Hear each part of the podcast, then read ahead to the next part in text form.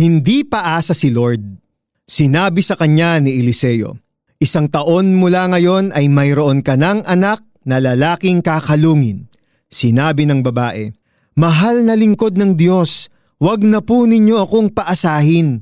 2 Kings 4:15-16. Marami sa atin ang at one time nangarap, umasa at nabigo.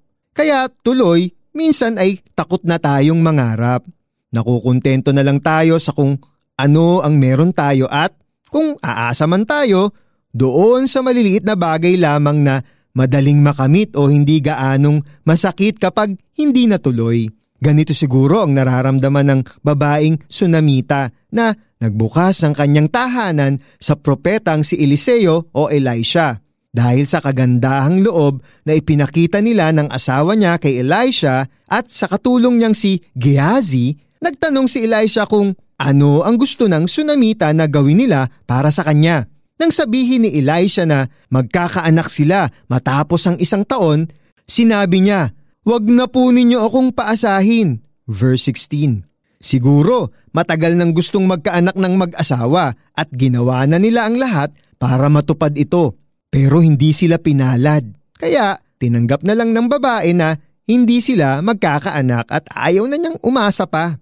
Pero mabait si Lord sa mga nagmamagandang loob sa kanyang mga lingkod. Ang babaeng ayaw ng umasa ay binigyan ng Diyos ng anak ng dalawang beses. Una, noong pinanganak ang anak na lalaki. At pangalawa, nung binuhay muli ni Lord ang bata matapos itong mamatay.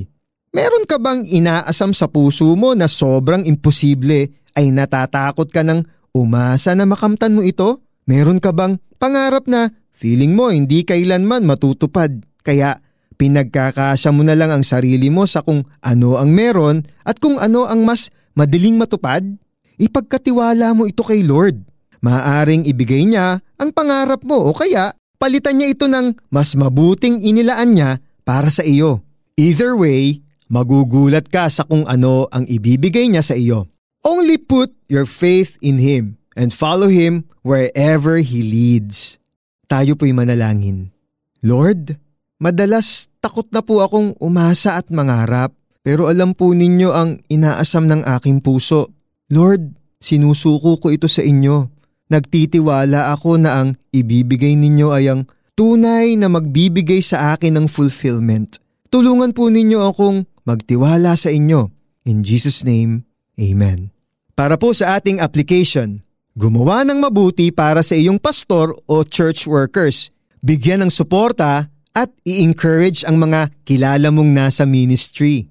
Sinabi sa kanya ni Eliseo, Isang taon mula ngayon ay mayroon ka ng anak na lalaking kakalungin. Sinabi ng babae, Mahal na lingkod ng Diyos, wag na po ninyo akong paasahin. 2 Kings 4:15-16. Just a simple reminder, where God guides, God provides. Ako po si Pastor Eric Totanyes.